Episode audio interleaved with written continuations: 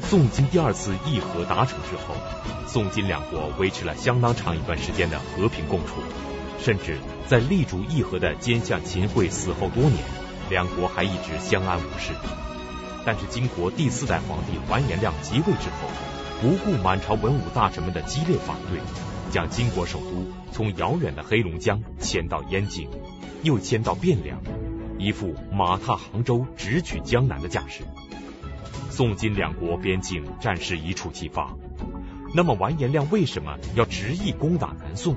他又使用了哪些手段来撕毁宋金之间的合约？而完颜亮身为庶出，他是如何在一夜之间登上皇位的呢？请继续关注北京市海淀教师进修学校高级教师袁腾飞讲述《两宋风云》第二十八集：金国易主。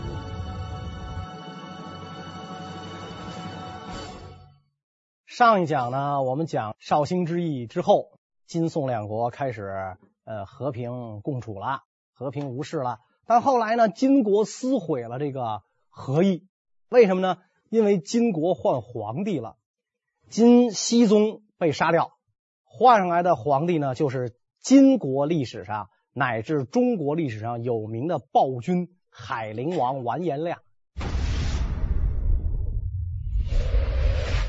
他本人是金太祖庶长子的长子，也就是说呢，他是金太祖的庶长孙。啊，就是他的这个呃父亲不是皇后生的，那所以是庶长子，他就是庶长孙。从年龄上看，他应该是金太祖的大孙子，比金熙宗还要大。他们是哥俩，只不过人金熙宗是嫡长孙，所以人家继位了。他是庶长孙啊，是金太祖的大孙子。这个大孙子呢，有三大志向。第一个志向是国家大事皆自我出。第二个志向是率师伐国，执其军长，问罪于前。第三个志向是得天下绝色而妻之，天下所有的美女我都想娶。这是他的三大志向，而且他摇着一柄扇子，扇子上提着自己的一首诗：“大柄若在手，清风满天下。”志向不小。大权在手，清风满天下。所以这样的一个人，这个呃，咱甭管是野心呢，还是志向，反正非常远大。他怎么能当上皇帝呢？因为这个金熙宗疯了。他怎么能疯了呢？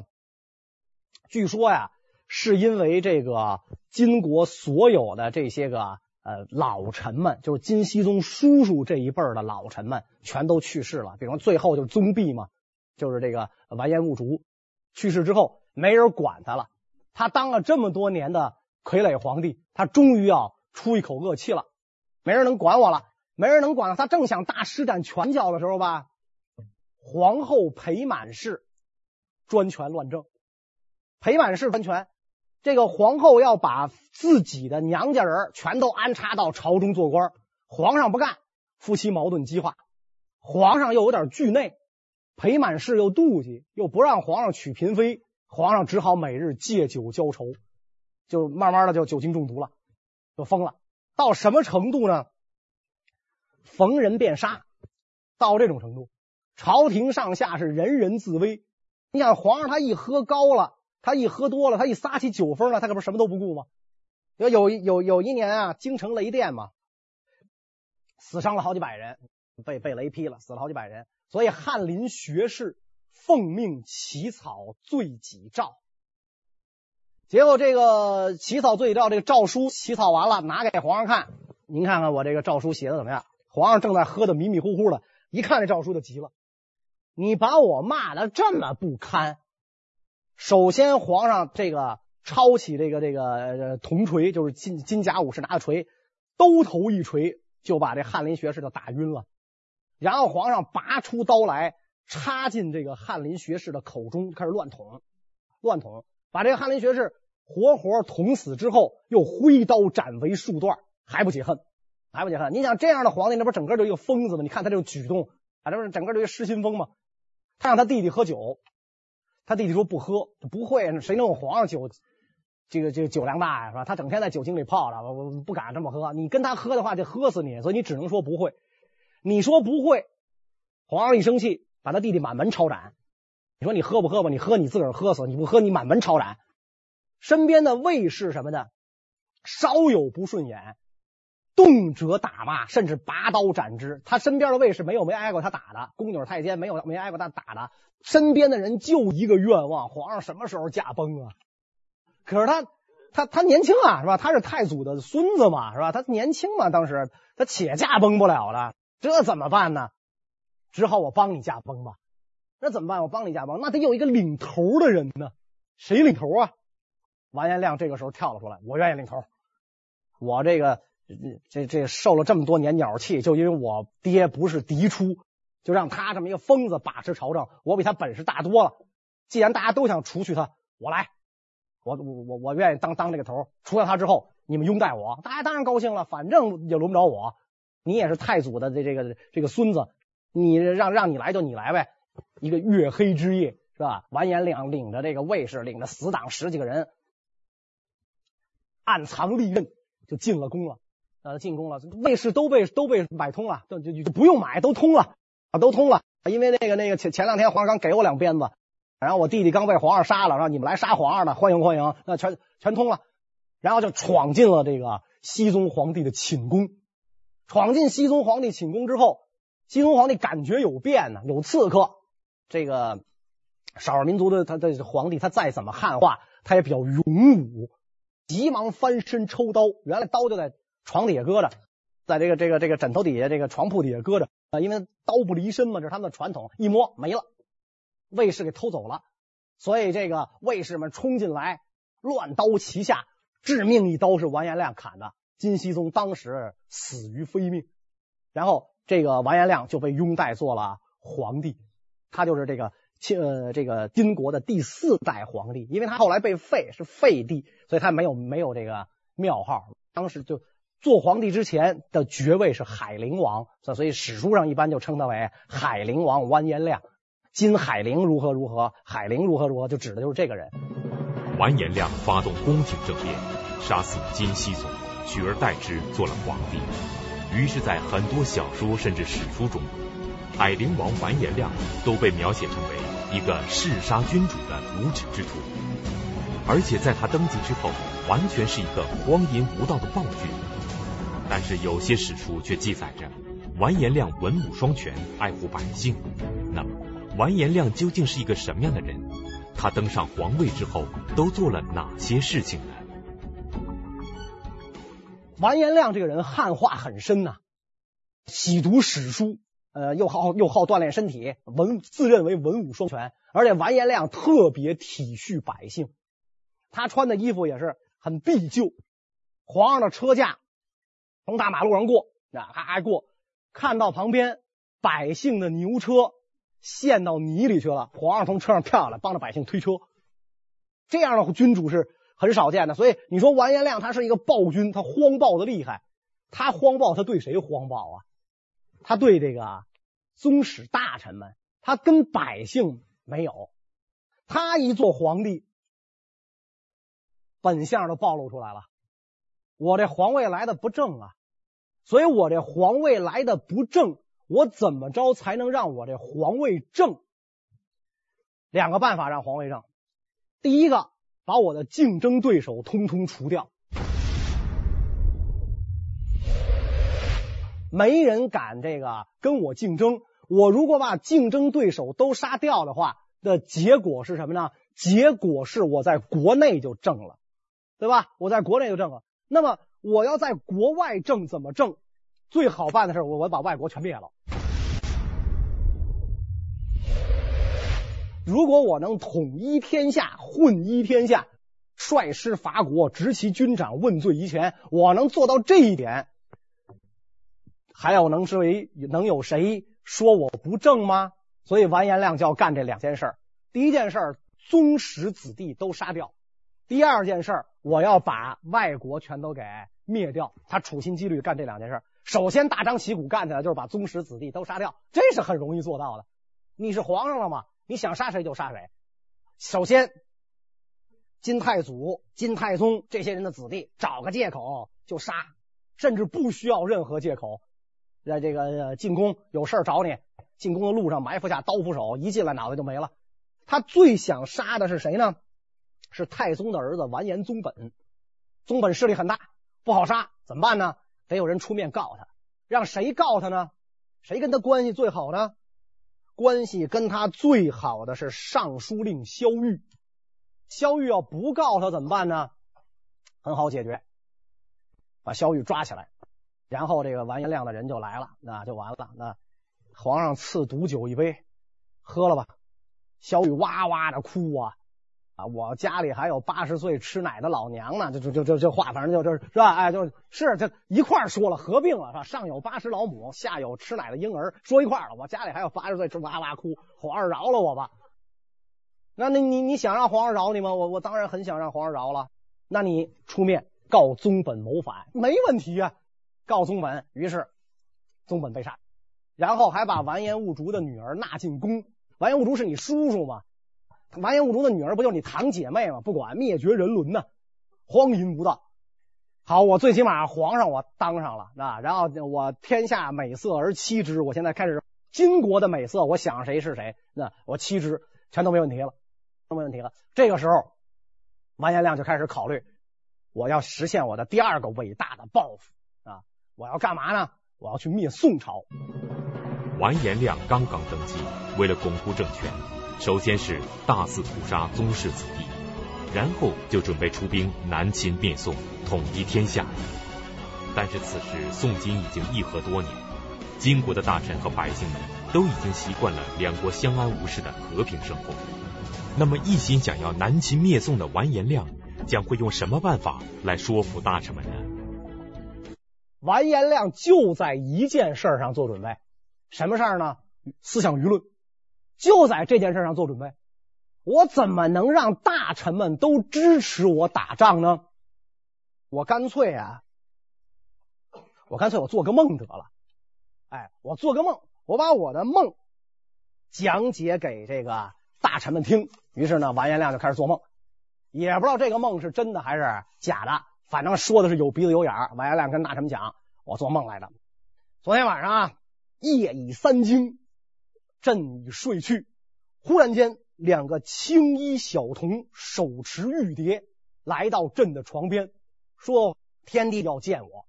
于是呢，我就跟着去了啊，爬起来上了我的小乌騅马，就跟着这两个青衣小童啊，我就来到了这个天庭。一路之上。”烽烟弥漫，每一步都走在虚空之中。走不了多久，看那一扇门，两名这个青衣童子说：“天门到了，让朕进去。”朕骑着马就进去了。啊，策马能进入天门，我就进去了。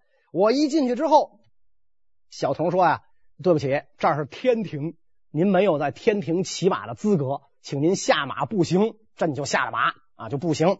我一步行，哎呀，里边华丽非凡啊！那那天庭的那种那种广阔呀，你们想象不出来啊，他也想象不出来，所以他只能说这就不说了，是吧？这个非常的这个富丽啊，非常的富丽。然后呢，就这个时候呢，就是殿内这个垂的都是珠帘，来了一个穿红衣服的人。这个小童就跟我说：“说这是天帝，赶紧下拜。”我就赶紧跪下了，没看见天帝长什么样，我就赶紧跪下了。那天帝他一般人不能见了啊，然后。这个天帝就跟我说啊，说你啊，你完颜亮是我任命的天策上将。这是谁的衔儿啊？这是李世民做秦王时候的衔儿。所以王元亮说，天帝任命我做天策上将，讨伐不义之国。你去讨伐不义之国，你认为谁不义，你讨伐谁。然后呢，天帝就送我出来。出来之后，我看到沿途鬼兵无数拦阻朕，于是我生气，拔出这个弓箭，拉弓搭箭，一箭射去，鬼兵就散了，朕就醒了。朕醒了之后，哎呀，觉得此梦非常奇怪啊，于是我就到了我的这个兵器架上去数，我的箭少了一支，然后我就到马厩里去看，朕平时骑的乌骓马，浑身大汗淋漓。你们说我的梦是真的吗？这大将、这大臣们谁敢说这不是真的？哎呀，天帝都这个降福给您啊，那咱就是应该讨伐不义。这您都梦着，咱们是奉天讨不义呀、这简直是太应该了。武皇圣命，赶紧出兵，是吧？甭准备，明天咱就咱就赶紧出兵。皇上、宰相摊牌了，我想打宋朝，你说行吗？宰相也是汉人啊，也是汉人，扑通就跪下了。不行，咱们千万这个这个不能那个打啊！为什么不能打呢？呃，耗费国帑是吧？这加重人民的负担，不能打。但是。臣观天象，宰相又不敢得罪皇帝啊。臣观天象，赵氏必不长久，可待其自灭。我们不用打他，自个儿就完蛋了。皇上很不高兴。你怎么知道这个赵氏不长久？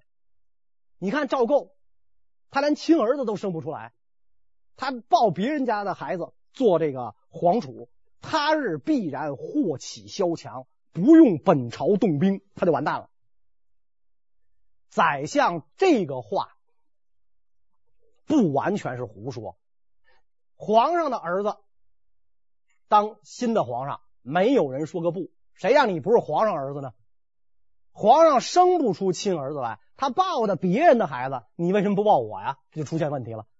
既然别人的孩子也能给皇上做养子当皇上，那我也能。所以宰相说，赵宋他日必然祸起萧墙，我们没必要去打他。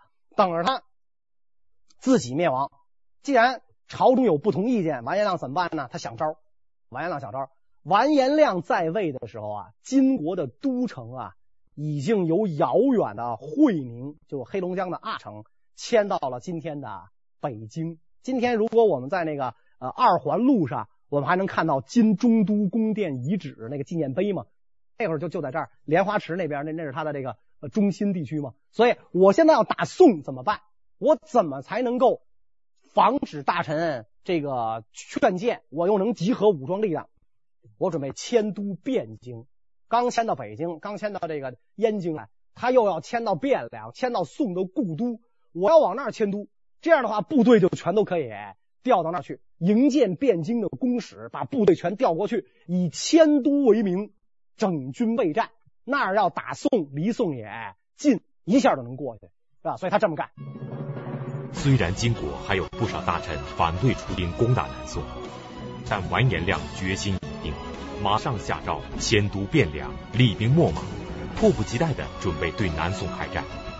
而此时，南宋朝廷也得知完颜亮迁都汴梁的消息，那么南宋的君臣们将会做出如何的应对呢？那个时候，秦桧已经死了吗？就没有人像秦桧那样对和平一往情深了。所以主战派又开始抬头，开始活跃，要求这个皇帝备战。当时主持宋朝的大臣、主政的大臣是原来秦桧的两个党羽，后来跟秦桧闹掰了，俩人自立门户了。一个是冒齐谢，害死岳飞的那个大臣；另外一个，这个。呃，宰执大臣叫汤思退，你听这名，汤思退，对吧？哎，人家这个这个这个是啊，我不想前进，是吧？你你那名起的是吧？当然，咱们这是歪批哈。汤思退两个人执政，看到这些主战派大臣上书斥责多事儿，谁跟你说金国要打了呗？人金国人好着呢，人家人家就迁个都，关咱什么事儿？不能干涉人家内政吗？谁跟你们说这要打来呗？结果这大臣一看，宰执不同意，直接上书朝廷。直接上书高宗皇帝，以求上达天听。而且据说呀，完颜亮为什么一意要南侵呢？因为他身边那大宦官告诉他，高宗的宠妃刘氏特漂亮，就咱们宫里这些人没法跟人比。完颜亮一听，我第三个理想要实现，我我要得天下美色而妻之，所以我一定要打这个这个这打这个赵宋啊！据说完颜亮在这个皇宫里边，连给刘氏的卧室都准备好了。连那个是什么这个这个床啊铺盖啊，全都是焕然一新的，不能委屈了家人吧？都都给准备好了。哎，你们你们你们宋朝很惨，我知道，就那么十来间房子很惨。看看我这儿居室广阔，然后我这儿过的是什么日子？所以这些大臣就给皇上上书，怎么挑动皇上自尊心呢？完颜亮为什么要打你啊？因为他想把刘贵妃给弄走啊！这杀父之仇你不报，夺妻之恨你也不报，你还是人吗？给皇上上上书啊，给皇上讲这个，结果皇上表示什么？讲和之意，断自朕心，不赖秦桧啊，就是秦桧不在了，我也要跟这个金国人讲和。我实行的是一条没有秦桧的秦桧路线，所以你们不用跟我这儿多说。就这一年年底了，逢年过节，双方要互先遣使贺正旦，给对方皇帝拜年。金国派来的这贺正旦使叫施宜生，是福建人，在宋朝做过官儿，中过进士，结果因为犯了事儿，逃到金国去了。在金国呢，很受这个重用。他是先逃到尾齐，然后呢，被这个呃完颜亮擢为礼部尚书，成为这个尚书。这次他作为贺正旦使来到这个。宋朝来了之后，宋朝就派谁来迎接他呢？派吏部尚书张涛来迎接他。张涛跟施宜生是朋友，有同门之谊，两个人关系很好。所以呢，张涛就做这个迎接的时候啊，就这个暗中就试探这个施医生，就说这个，你看你一别家乡多年啊，家里大人孩子都好吧？呃，家乡的景色怎么样啊？是不是还是家乡亲啊？你独在异乡为异客，你想不想这祖国呀、啊？就就用这种话来来打动这个施医生。施医生就真的是很受感动啊，是吧？一别家乡这么多年，而且我虽然在这个金国这个人五人六了，我在宋朝我是个罪人呐、而且我我我入这个敌国做官，他也感觉到对不起祖国嘛，啊，所以他心里也有愧，很想把这个。情况告诉张涛，但是周围都有人呢，我副使也在座，这底下还有佣人，我不能挥退左右，我跟你谈点机密，那还了得了。所以石医生这个站了起来，背着手在屋里转，突然指着外边：“今日北风甚紧呐！”嗯，张涛一听，多聪明，张涛多聪明，我跟你聊啥呢？你现在跟我聊啥？突然来了这么一句，哦，我明白了。北风甚紧，然后说，呃，我就要回到金国，我回到金国，我也没有什么可这个给你留个念想了，咱咱们朋友一场，我给你写首诗做纪念吧。反过来，他叫这个仆人，比来比来。张涛一听，今日北风甚紧，比来比来，北风甚紧呐，比来比来。张涛回去赶紧奏报高宗皇帝，这可是金使透露的消息。北风甚紧，比来比来。宋朝一听，哟，看来这次不是空穴来风，这并非谣言了，所以得动起来。宋朝就开始整顿军马。施宜生是心里卸下了千斤包袱啊，我把情报给泄露出去了。今日北风甚紧，比来比来，自以为天衣无缝，回到了。金国就被人给告发了，因为他那个随行的这个这个人员里边有完颜亮是安插在他身边的特务，可能是吧？因为完颜亮对这个呃汉人也不是完全的信任嘛，有特务，哎，就给他告发了。告发之后，完颜亮把他煮了啊，给他叫烹死啊，拿拿拿开水还是油锅，我也不知道给煮了，全家都给我杀光。跟着施宜生去的那帮人啊，有很多画工啊，当时没有照相机啊。画工就是摄影师啊，沿途的风光啊、山川险要、兵备地形，全都给画下来。特别是画了一幅这个杭州的全景图。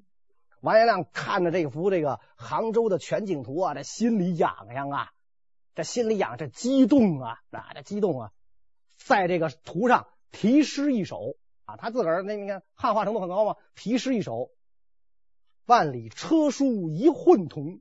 江南岂忧别江风，提兵百万西湖上，立马吴山第一峰。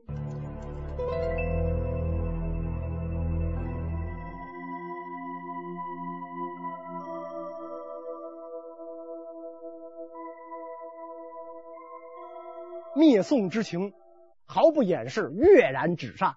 万里车书一混同，这个始皇帝兼并天下。书同文，车同轨，所以车书文轨象征国家的统一。车书一混同，江南岂忧别江风？哪能就你跟我不一样？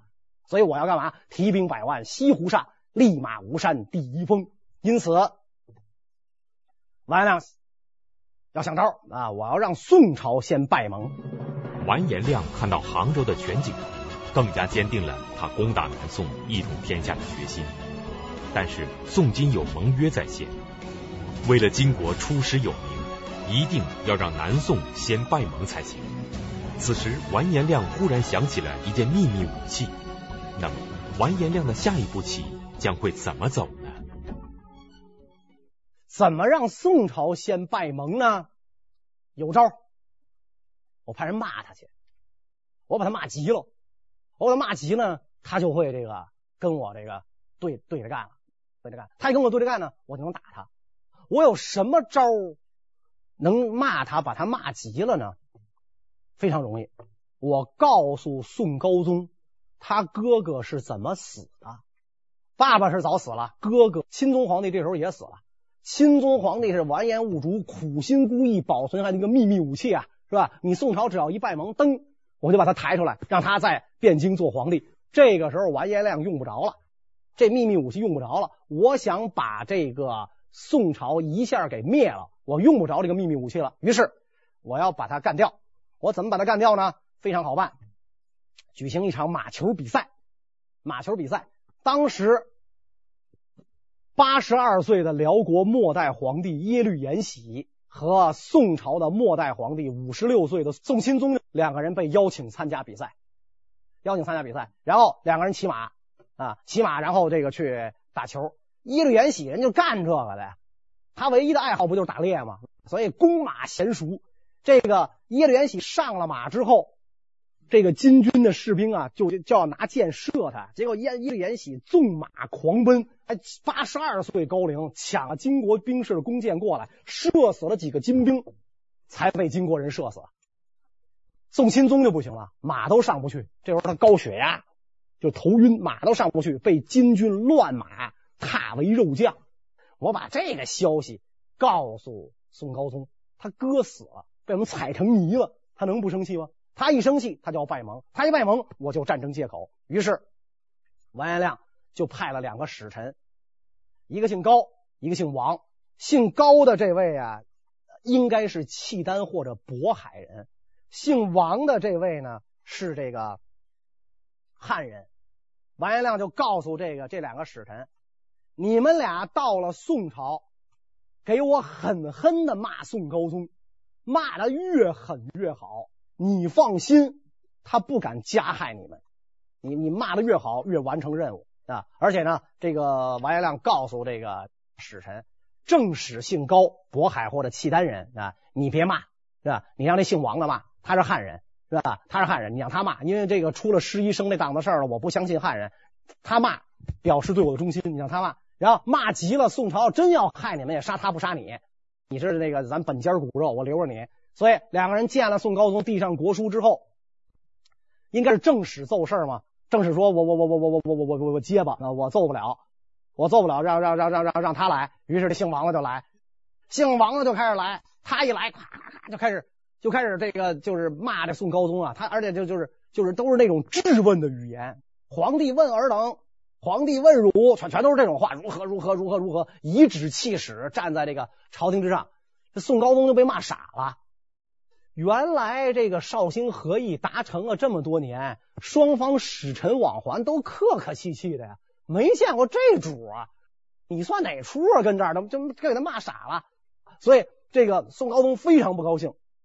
宋高宗就说呀：“听闻王公您也是北方的世家大族，你怎么连一点礼貌都不懂啊？”宋高宗非常生气，拍案而起。今天的会见到此结束，转身就走。姓王的看不行，你你别走啊！我还没骂完呢，这个我最关键的话没说出来，我还没告诉你哥怎么死的呢，我还没激怒你呢。那我回去之后，这施医生那那锅肉还跟那待着，那是下场啊！所以王这个这姓王叫王权嘛，王权急了是吧？就在朝廷上高喊是吧？赵桓已经死了，赵桓已经死了。他直呼这个钦宗皇帝的名讳啊！你要在北国，你随便这么叫，你叫他什么都没人管。你在这个宋朝的话，人赵桓这钦宗皇帝的名字是。是避讳的，他直呼赵桓已经死了，赵桓已经死了。高宗闻言一惊，然后更加气愤，一抖袖子，快步离开了这个后宫，就撞过屏风去了。然后他还是跟这儿不依不饶。宋朝的这个大臣们啊，也都这个不敢这个吭言。然后这个王这个王权就在那上说：“我来商谈国事，把我一人撂这算什么事儿？赶紧出来，赶紧出来！”所以这个这个时候，这个宋朝的一个一个一个武将就指斥这个王权不得无礼，有什么事明天到这个呃枢密府啊，到到都堂，咱去跟宰相谈。然后这个他就跟当时的宰相说：“说你赶紧稳住这个王权，我去看看皇上怎么样了。”转过殿来一看，高宗正在哭泣，正在以袖拭泪，擦眼泪。所以说。大哥的死给他的刺激还是很大的，他怀着私心呢。大哥跟北国三十多年，一个是他终于死了，这个他们宋这个我的我的正统地位再也不会被撼动了，我终于把他熬死了，这是一个。再一个，他也难免是这种就是念及骨肉之情，所以跟那痛哭啊，哇哇哭，拿袖子擦眼泪。所以这样一来的话，宋金两国就算是。彻底撕破脸了，这话都跟人都跟人说出来了吗？是吧？你你大哥已经死了啊，他还没知道他大哥怎么死的，知道他大哥怎么死的更更不得了。所以这个回去之后得意洋洋，我任务完成了，任务完成了。您让我骂他，我骂了，把他都骂哭了，就厉害不厉害？他给他骂哭了，是吧？然后两国彻底撕破脸，完颜亮做的战争动员工作已经完成了啊！我要这个打这个宋朝。宋钦宗的死讯一下摧毁了宋金两国的议和盟约，于是完颜亮野心勃勃的开始调动六十万大军，黄河岸边烽烟骤起。可就在战争一触即发之时，金国很多大臣都站出来，强烈反对完颜亮出兵，甚至连身居后宫的太后、皇后和太子都出来劝阻完颜亮。那么，面对如此多的反对意见，完颜亮将会如何处理呢？满朝文武就不干了，很多这个这个这个忠臣呢就纷纷反对啊，纷纷反对。但是大家都知道皇上是什么脾气的，你要反对，眨眼之间你人头落地。所以怎么办呢？谁能劝皇上呢？皇上他妈能劝他，是吧？哎，皇上他妈能劝他。皇上的亲妈呀死了，嫡母尚在。啊，什么叫嫡母呢？就是他父亲完颜宗干的正妻还在。完颜宗干的正妻呢，就是图丹太后。图丹太后也太缺心眼了，谁能劝都行，只有你不行。完颜亮最耿耿于怀的就是我这小老婆生的，所以我早就对你心怀不满呢。你这个时候敢劝我，图丹太后他就他就不琢磨这个。谁劝都行，你不能劝。结果他就傻呵呵的就去劝完颜亮去了，跟完颜亮说呀：“你很厉害，有太祖太宗厉害吗？你的本事能跟太祖太宗比吗？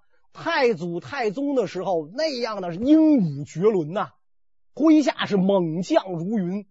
你说你打仗，你有你叔叔完颜宗弼就是兀术，你有他厉害吗？都不能灭宋，你小子要去灭宋。”你这不是自寻死路吗？完颜亮一听，这话你说的是吧？行，你先回去吧，你先回去吧，我考虑考虑母亲的建议。这个太后回去了，完颜亮就赶紧招招这个自己的这个进士来，来说说这图丹太后有没有失节的地方？有没有失节的地方？这些个大臣有啊，他老跟宫外的男子私私通啊，好，赐死。这些个大臣一听就是傻了，是吧？皇上能赐死太后吗？从古以来有这种事吗？不，不管赐死，然后他让这太后身边的一个宫女儿早已经被他收买了，和他的这个侍卫长叫大大怀忠，大怀忠让他们俩去把这太后给我干掉，给我干掉。于是这个这个宫女和这个大怀忠，这个和和这个侍卫长就来了。来了之后说皇上有旨意。太后跪接，太后一听就傻了。从古至今哪有母跪子的道理啊？皇上有旨意，皇上应该跟我这跪着，皇上怎么能让我跪接呢？太后在惊愕的时候，大怀忠上来，嘡一脚，太后就跪地下了。太后刚一跪下，那个被完颜亮收买的侍女拿起桌上的镇纸，照太后的后脑勺，当就一下。但是毕竟女人的力气小，这一下砸上去啊，太后没咽气儿，还在地上抽搐。大怀忠上来解下腰带，勒住太后的脖子，一使劲，太后就死了，就把太后给勒死了。你想，皇上的妈从辈分上说啊，理论上这是皇上的妈。太后因为劝谏被勒死了，别人呢？别人谁敢啊？所以当时太后被勒死了。太后被勒死之后，太医啊，这这个这个宋朝这个金宋的时候，这太医都挺挺有意思。你说你不好好给皇上看病，你老关心国事干嘛呀？太医借着给皇后看病的机会，就跟皇后说了这件事儿。